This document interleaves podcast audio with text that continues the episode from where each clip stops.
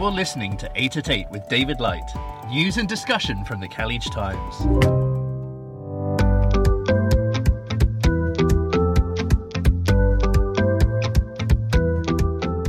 Hello, you. On today's program, new COVID protocols, new metro names, and new business rules. Let's start the show.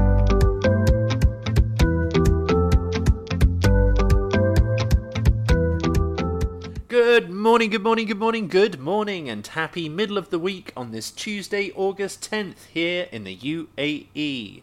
You're listening to 8 at 8 with me, David Light, and I'm here to walk you through 8 headlines first thing. If you like what we do on this podcast, please give it a follow and a share, or drop me a line at david at. Okay, let's get busy.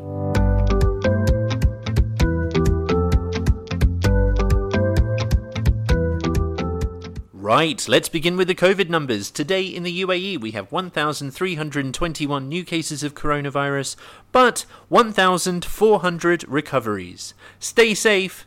Stay vigilant. In other COVID related news, Dhanusha Gokulan writes Dubai residence visa holders can travel from India to Dubai as long as they have an approval from the General Directorate of Residency and Foreigners Affairs, in addition to negative COVID test results. Airline representatives at checking counters will be checking for these two requirements and not travellers' COVID vaccination status, Khaleej Times has learned. Responding to a customer on Twitter, an Emirates Airline support executive said travellers must have a negative COVID result of a PCR test taken within 48 hours of departure and a negative rapid PCR test result taken 4 hours prior to travel. A top Air India official in the UAE confirmed to Khaleej Times, quote, as per instructions issued by civil aviation authorities in Dubai for passengers to disembark in Dubai, only three documents are required. They need to have a GDRFA approval, negative RT PCR test result taken 48 hours before departure, and a rapid PCR test result from the airport.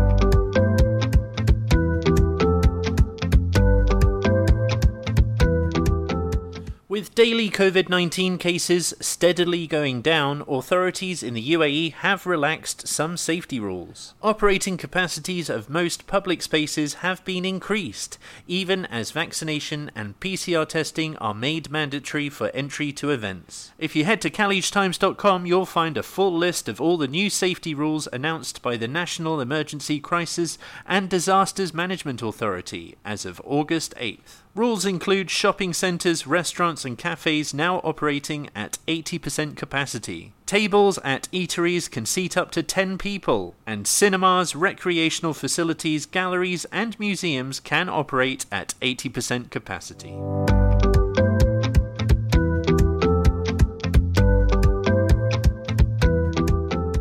Waheed Abbas writes The sale of mobile devices that only support 2G networks will be stopped in the UAE beginning June 2022. According to a tweet by the Telecommunications and Digital Government Regulatory Authority, or the TDRA, in the UAE, the second generation GSM networks will be closed completely in December 2022. The activation of the country's 2G network dates back to 1994 and is still effective today, despite the succession of network generations up to 5G, which the UAE has been in the lead of its application through a comprehensive strategy and clear roadmap.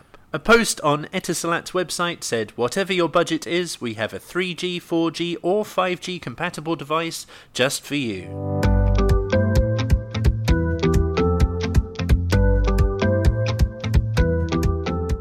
Waheed also writes Dubai's Roads and Transport Authority, or the RTA, yesterday announced that Dubai Marina Metro Station has been renamed Sobha Realty Metro Station. The naming rights were acquired by the leading Dubai based private developer Sobha Realty. Recently, two other metro station names were changed, with Al Rashidia and Al Jafiliya stations becoming Centrepoint and Max Fashion, respectively. Ibrahim Al Haddad, Director of Commercial and Investment at the RTA's Strategy and Corporate Governance sector, said the new agreement with Sobha Realty is a model of the effective partnership between the public and private sectors. They will exclusively benefit from the strategic location of the largest landmark of the city and equally offer metro riders a close up brand experience like no other, thanks to a large array of unprecedented, technologically advanced smart solutions at Dubai by Metro, he said.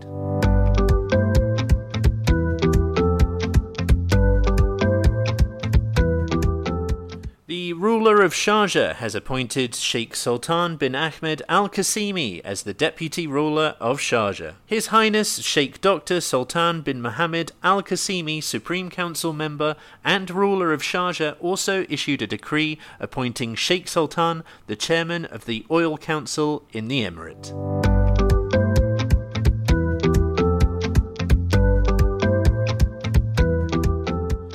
Abu Dhabi authorities yesterday launched a new professional license system that allows 100% foreign ownership of businesses operating across 604 professional services. These include companies operating in fields as varied as accounting, training, consultancy, and even beauty centers, the Abu Dhabi Government Media Office said. The professional license contributes to boosting confidence among professionals and all customers, said Rashid Abdul Karim Al Balushi, Under Secretary of the Abu Dhabi Department of Economic Development. Also, this decision sparks an incubating environment for the professional community, which in turn accelerates the transformation to the knowledge based economy. This type of license is preferable to new investors as a result of its low cost and the ease of its issuance, especially if the desired activity is, quote, consulting, where the legal form of it is either an individual establishment or group of professionals.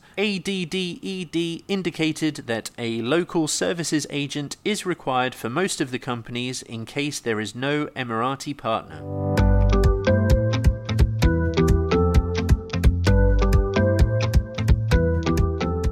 Dubai's non oil private sector expanded at the fastest pace in a year, with employment growth picking up to a 20 month high in July and businesses recording growth in new orders, according to a new survey released yesterday. The IHS Markit Dubai Purchasing Managers Index or PMI, which covers sectors such as travel and tourism, wholesale and retail, and construction, rose from 51.0 in June to 53.2 in July. The survey results showed that non oil firms often cited additions to sales teams in response to rising customer footfall. There was a renewed increase in employment among wholesale and retail companies, while growth accelerated in the travel and tourism and construction sectors.